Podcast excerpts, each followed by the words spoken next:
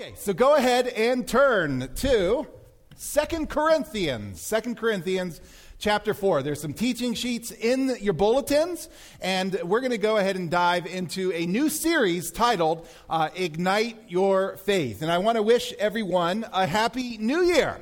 Happy New Year to you all. I hope you all had a good week, a good first year, first week of 2023.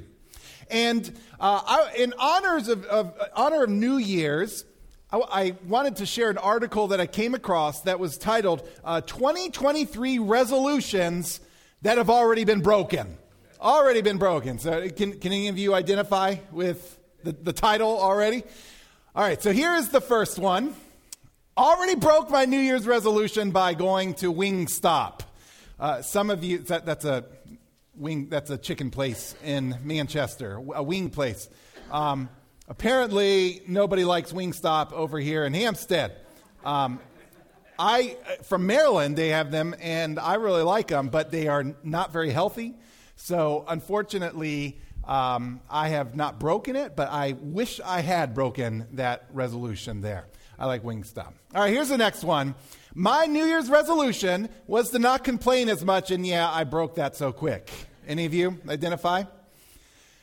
Well, here's one that's I read. I thought oh, that's a little sad, but uh, maybe it's just the type of job. It said my New Year's resolution was to not cry at work this year. I've been back two days and already broke it. Feel sad for that person, right? Next one. I just broke my resolution to not eat a whole pizza after saying it's not that great two bites in. Must have liked it after all. My 2023 resolution is to not drop my phone on my face when checking it in bed in the morning. Already broke it. And I think we have one more here. Broke my New Year's resolution by being, uh, by being a nicer person, but in my defense, some of y'all are annoying. And everyone said amen to that. Not to us, right? To, but to other folks here. Now, eh, have any of you set any resolutions that you've ever broken before? Maybe once or twice? Um, most likely, some of you have had the resolution to grow spiritually. Most likely, some of you, whether you have used those words, have decided that, that this year is going to be a different year. That at the beginning of the year, you decided you wanted to become a better person spiritually. Or maybe you don't have any, so to, so to speak, like resolutions spiritually, but you recognize going into 2023 that something has to change. Something has to change because whatever you're doing is not working. Maybe this past year, or maybe this past, these past five years, or even these past 20 years have been just a time of spiritual dryness, and you don't know where to go or, or what to do to help yourself grow spiritually. Now, on the flip side, maybe some of you look back on 2022 and you're like, rocked it. Yeah, I did a good job. I grew more than I've ever grown before. And you are ready for 2023 to just continue going in that direction, that you want to grow and you want to keep it up. And if you can identify with any of those different areas, then this series that we're going to be talking about over the next five weeks is for you. That over this next month or so, I'm going to be giving you five ways, five ways to ignite your faith. Five things to focus on over this next year that if you will choose to really narrow in on these, that you can revolutionize your spiritual life. And so today I'm going to give you the first way to ignite your faith. And so, again, how do you ignite your faith? How do you grow spiritually? And to begin, I'm going to read our passage. And so, in the passage it says, Paul writes in 2 Corinthians chapter 4, in their case, the God of this world has blinded the minds of the unbelievers to keep them from seeing the light of the gospel of the glory of Christ, who is the image of God. For what we proclaim is not ourselves, but Jesus Christ as Lord, with ourselves as your servants for Jesus' sake. For God, who said, Let light shine out of darkness, has shone in our hearts to give the light of the knowledge of the glory of God in the face of Jesus Christ. But we have this treasure in jars of clay to show that the surpassing power belongs to God and not to us. So I'm going to talk more about that passage in just a moment.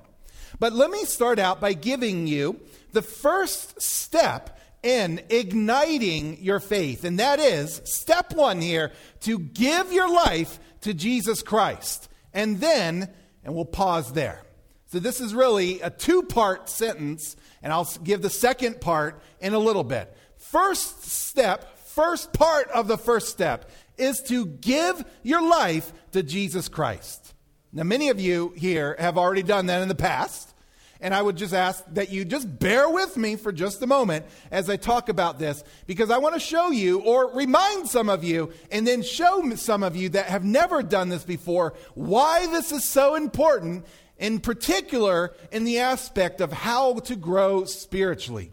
Why this is so important in your spiritual life to grow.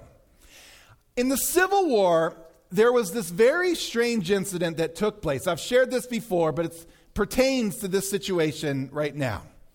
It had been a very success, uh, it had been, if the uh, event had been successful, it would have ended the Civil War months earlier and saved thousands and thousands of lives. And so this event took place during the siege at Petersburg near the end of the war. The Union, tro- the Union troops, they had more, more soldiers, more, more food, more ammunition, more of everything, except that the Confederate soldiers were circled around Petersburg and they had massive defense works that were keeping the Union soldiers out. And they had certainly tried to get in. But and they found in the Civil War that if you have good defense works, you can defend with a few, you can defend a lot, a lot against a lot of people. So, as they were just sort of at a standstill there, one soldier from Pennsylvania who was a miner before the war came to one of his leaders, one of his generals, and suggested that they build a mine under the, the, under the Confederate Defense Works and then they blow it up. And so they at first said no, but eventually, because they had nothing better to do, they decided to just go ahead and let them do it. They, they, said, they just thought it would keep the soldiers busy. And so, after about a month, they started, uh, they dug and dug and dug, and after about a month, they had over 500 feet of tunnel uh, from, from their defense works out to the Confederate. And so it went out about 500 feet, and then it turned left and right and just sort of went under the Confederate works for quite a while. They then took in uh, about 8,000 pounds worth of, of um, I'm forgetting the actual word here, the explosive stuff here, the bad stuff. Um, gunpowder, there we go. They took in, they put 8,000 pounds, so it was 320 kegs of gunpowder under the Confederate works. And then one night, in the middle of the night, they lit the fuse and waited. And they waited and waited and nothing. And so they picked a very unlucky soldier to go into the tunnel and relight the fuse which had gone out. Sure enough, at 4:44 a.m., they blew up the Confederate works there, and it was a far bigger success than they had planned. The blast was so big that it killed 278 Confederate soldiers, and the crater, which is still there today, was, is, uh, was 170 feet long, 120 feet wide, and 30 feet deep. And for a full 15 minutes, there were no Confederate soldiers in sight. And this was their moment. If they had done what they were supposed to do, they could have gone right through to Petersburg, taken it over, and ended the war. The problem is, it was not successful. And the reason that it wasn't successful is because of the, the incident that took place after that. So, for two weeks leading up to this event, to this explosion, there was a brigade of the United States colored troops that were training for this event. But the day before the event took place, General Meade decided that he didn't want to send those troops in because he expected that whoever he sent in would be slaughtered because they didn't expect it to work. So he didn't want to get bad press from slaughtering these particular troops. And so he told General Burnside to pick another group to send in. General Burnside drew straws and picked General Ledlie. General Ledlie then, the day before, was selected and was to lead the troops in there. And so now, fast forward, the explosion has happened. They now have the chance to run through to Petersburg, which is what they were supposed to do. But instead, the troops left their defense works, went in, and just sort of huddled in the crater and started building their own defense right there, right in the crater. And the leader there, General Ledlie, was nowhere to be seen.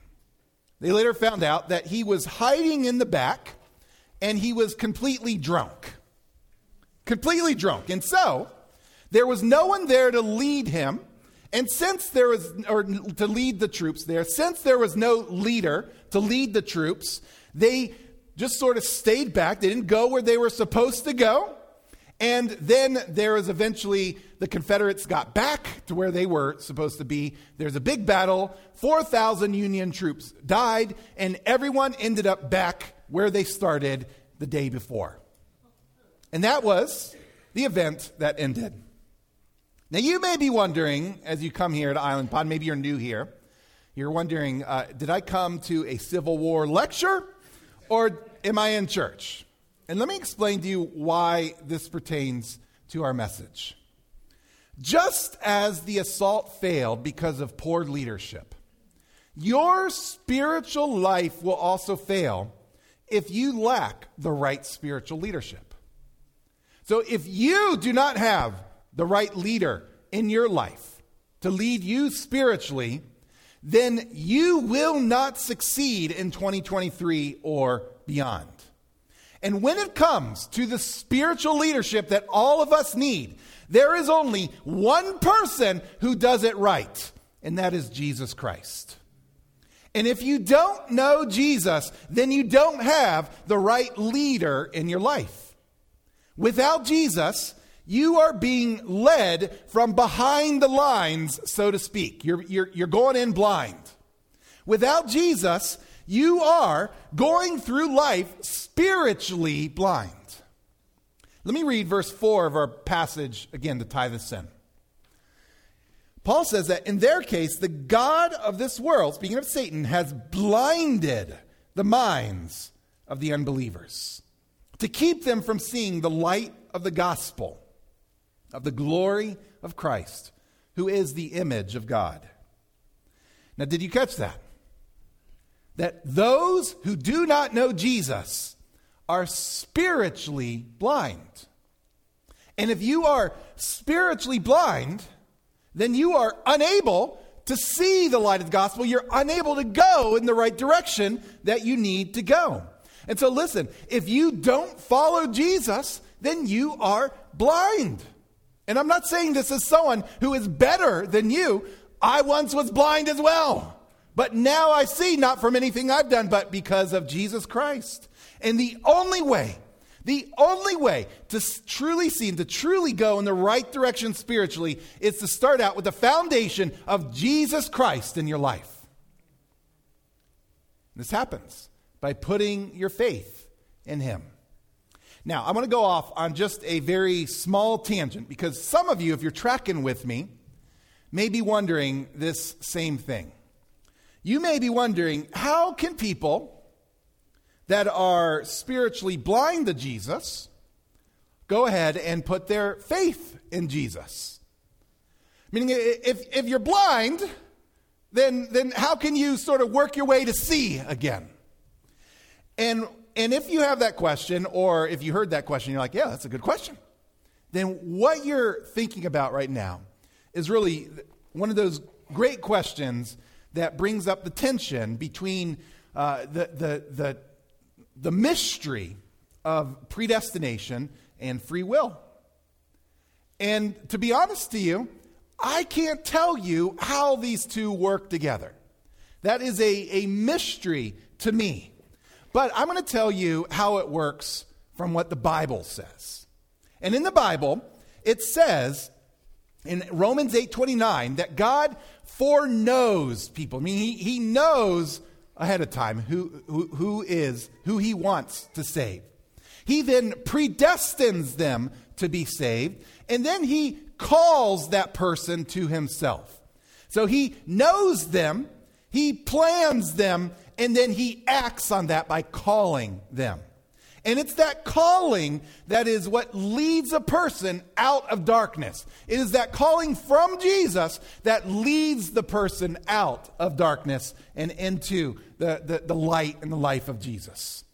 And so that is, explaining all that is really what I'd call under the hood speak. It's stuff that happens behind the scenes, but you don't have to know all of that to be saved. So let me explain now from the other side of things that the Bible also talks about, what it looks like from our side. So even though we don't may not know all the intricacies of how all this works, what we need to know is that we are to respond to the call of Jesus Christ on our lives. That when Jesus calls us, our job is to respond to him. And you may be saying, uh, How do I know if I'm being called right now? How do I know if I was truly called?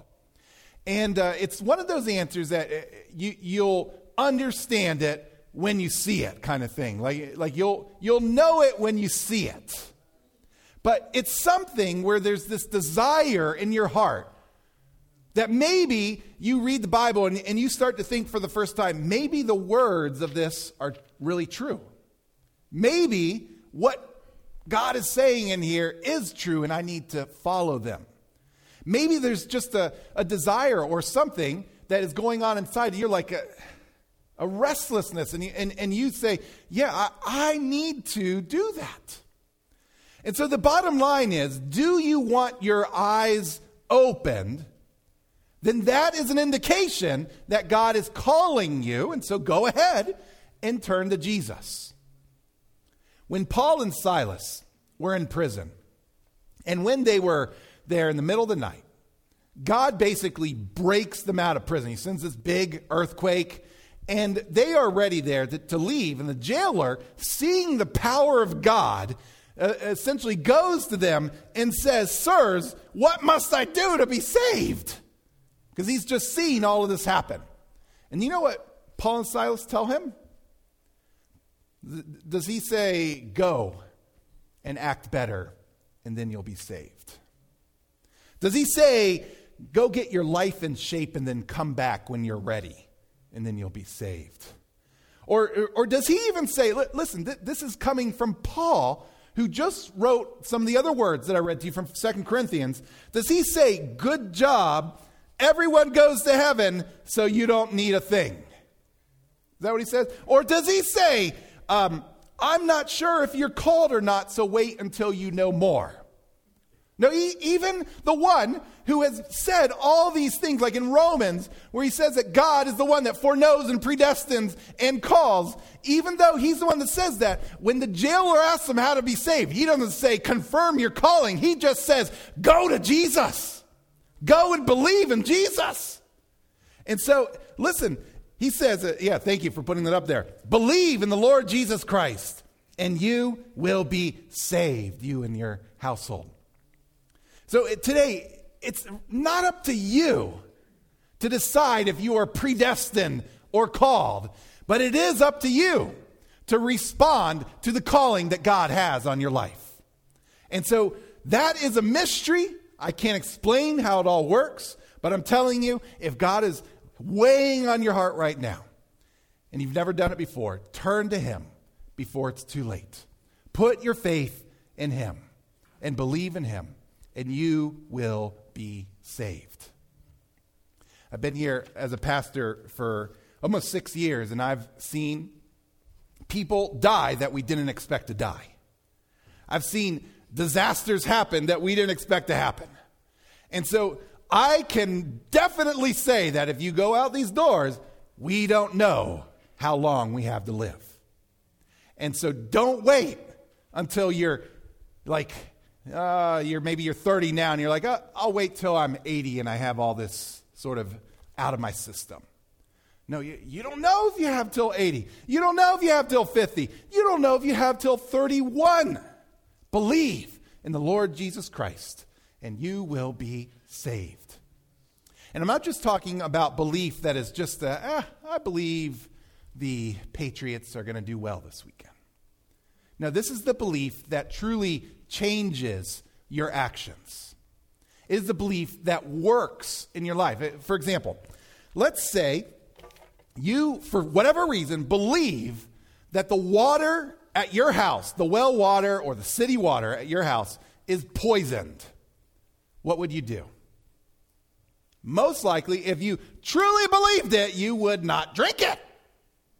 What if you believed that someone right now is putting a bomb under your car so that when you go in there and you turn the keys, it's going to go like in the movies? What if you truly believed that? What, what would you do? Well, I, probably a lot of things, but I can guarantee you one thing you wouldn't do is you would not get in that car. And likewise, what would your life look like if you truly believed that Jesus Christ is Lord? You wouldn't just say the prayer and then move on. Believing that Jesus is Lord is a is a, something that impacts your entire life. You see, true belief leads to action. True belief leads to action. And this leads us into the next step, or the next part of step one. So, step one how do you ignite your faith? So, you give your life to Jesus, but then continue living with Jesus. You give him your life, and then you live with him in your life. Let me read verses 5 through 7 again. Paul writes, For what we proclaim is not ourselves, but Jesus Christ as Lord. With ourselves as your servants for Jesus' sake. For God, who said, Let light shine out of darkness, has shone in our hearts to give the light of the knowledge of the glory of God in the face of Jesus Christ. But we have this treasure in the jars, in the, but we have this treasure in jars of clay to show that the surpassing power belongs to God and not to us. So, what is he saying we should do once God has unblinded us, so to speak. Once we can see, Paul doesn't say, oh, you're good, just stop there. Paul says, in verse 5, he says, proclaim Christ. They didn't just settle for being uh, a believer, they went out and they proclaimed it to others. He talks about in verse 6 how, he's, how the, the light is shining in their lives. This is not for a new Christian, but for a person who's been a Christian for a while. That, that God is continuing to shine in them, and they're shining it out to others. Verse 7 that they are treasuring what they have been given. So, all this to say, Christ's salvation happens one time, but it is the start of a process that lasts a lifetime. Lasts a lifetime. I'm going to go ahead and show this short video, and then I'll come back up and explain. So let's go ahead and roll that.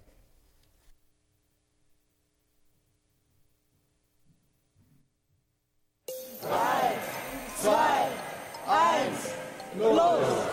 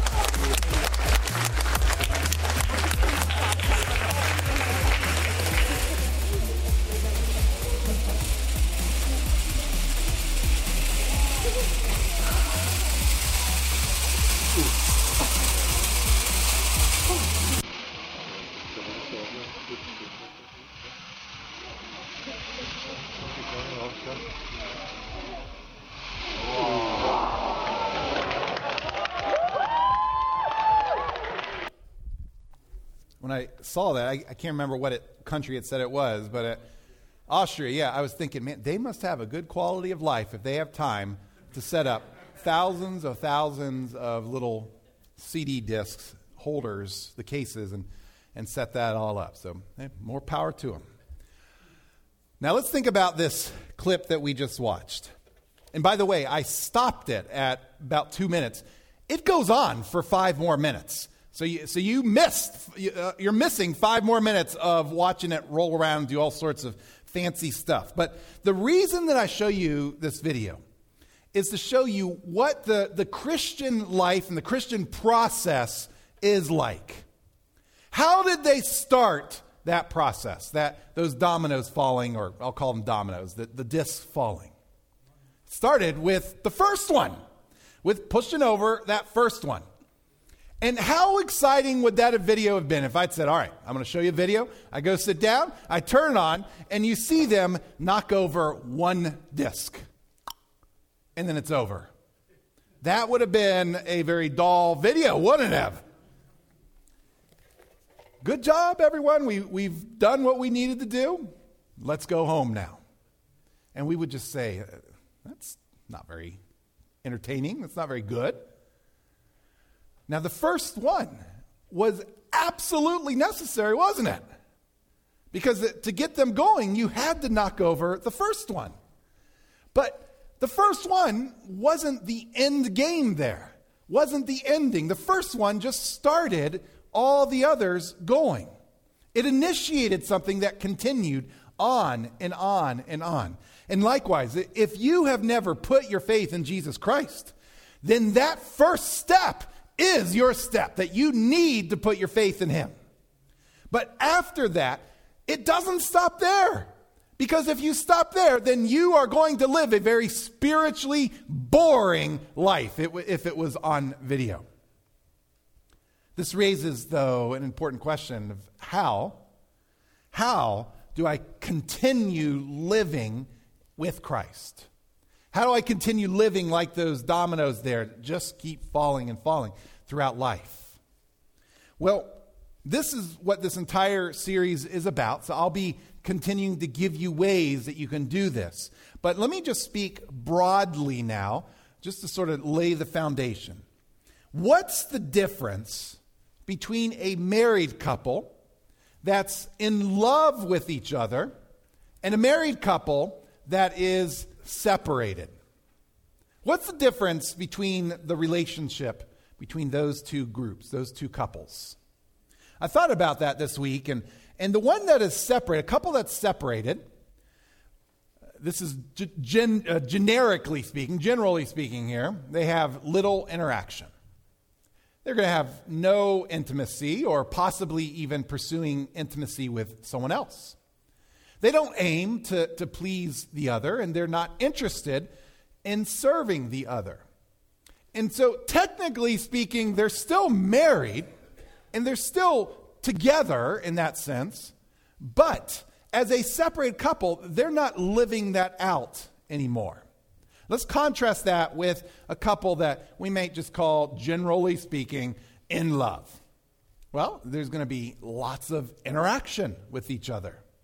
There's going to be lots of intimacy and closeness. And it's going to be solely on each other and not with others. They're going to be aiming to please the other, and they're going to be aiming to serve the other. Now, do you see what I'm getting at here? That this right here is an example of what it looks like for a person who puts their faith in Jesus Christ and either stops and does nothing after that, or puts their faith in Jesus Christ and continuously seeks to grow in their relationship with God. If you are a Christian today and you've sort of just not you're not following him anymore, then then you're lacking that intimacy with God. You're not looking to please him anymore. You're not aiming to, to, to serve God, and, and you're likely pursuing intimacy with other things or people. However, if you are a Christian and if you are wanting to, to, to follow after him, then you are constantly interacting with him. You're constantly having intimacy with him and only him. And you're constantly aiming to please him and serve him.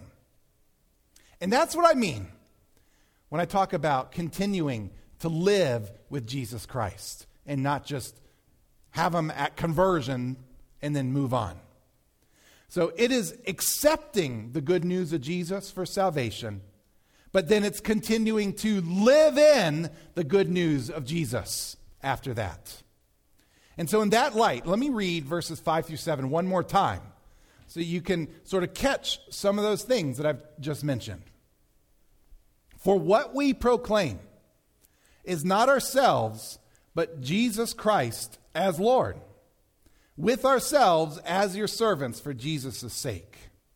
For God, who said, Let light shine out of darkness, has shone in our hearts to give the, the light of the knowledge of the glory of God in the face of Jesus Christ.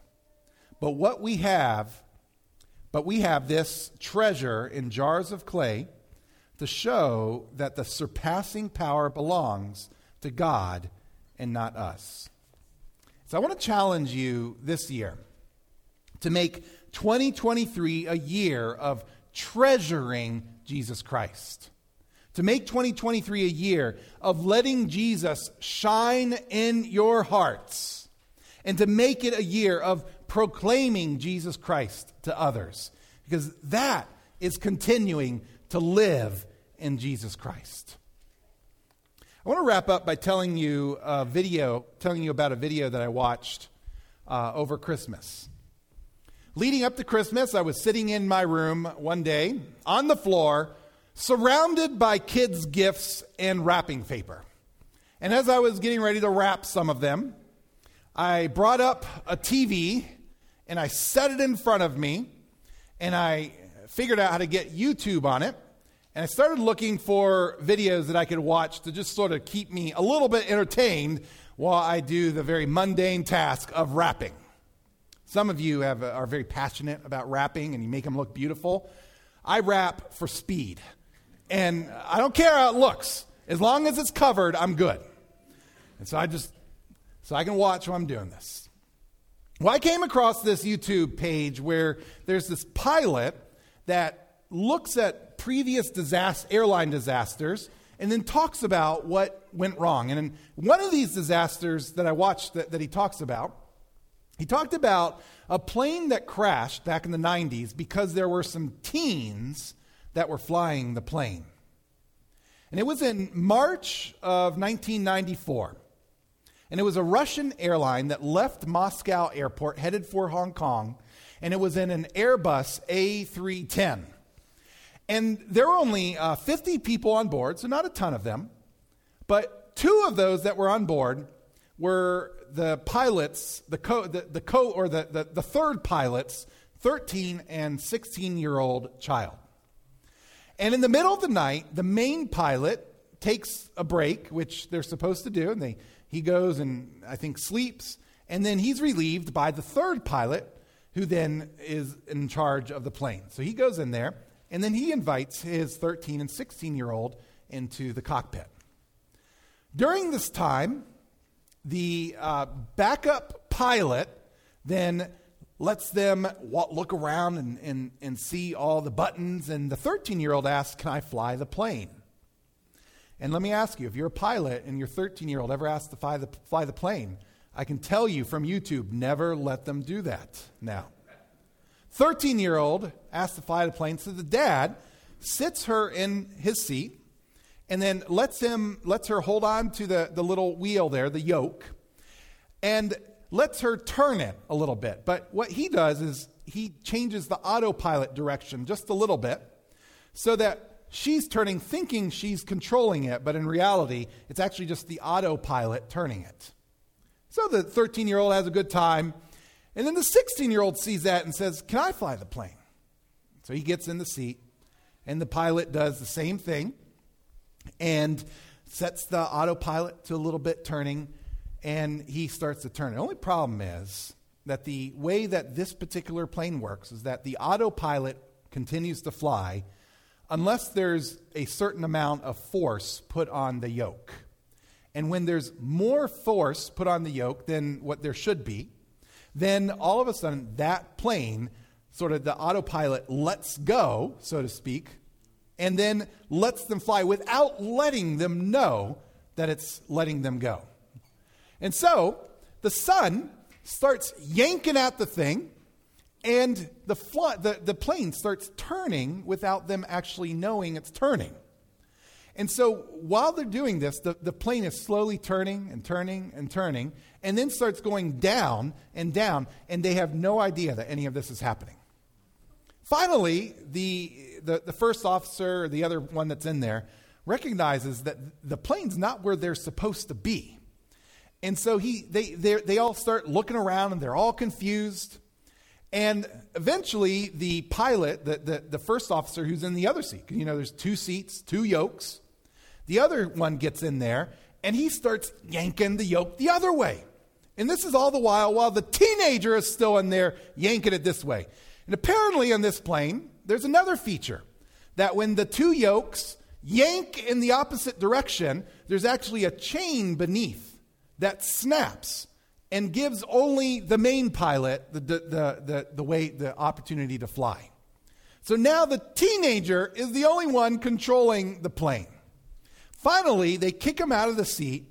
They get in and they start doing, they're panicking at this point, and they uh, are not able to get it uh, stabilized, and the plane goes and it crashes into the ground killing everyone. And within minutes there um, uh, of, of starting, it's down in the ground and done.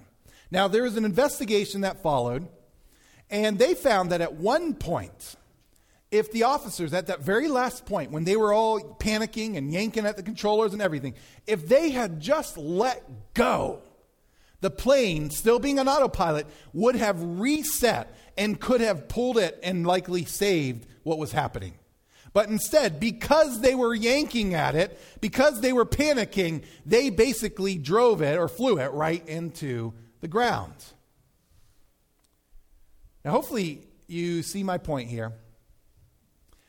That if you want your chance to grow spiritually this year, then you need Jesus in your life. But after you turn to Him, you need to let Him have the controls of your life. I'm not a Carrie Underwood music fan here, but her song stands true in this situation. That we need Jesus to take the wheel and to continue taking the wheel in our life, not just once, but all the time. And so, if you are constantly yanking at the controls of Jesus, then you are going to go out of control in your life. So I want to encourage you today. Give your life to Jesus, but then continue letting Him lead you as Lord. And that is the first step to igniting your faith. And by the way, that is the most important step to igniting your faith. Let's go ahead and spend a moment now in prayer. So I'm going to ask everyone.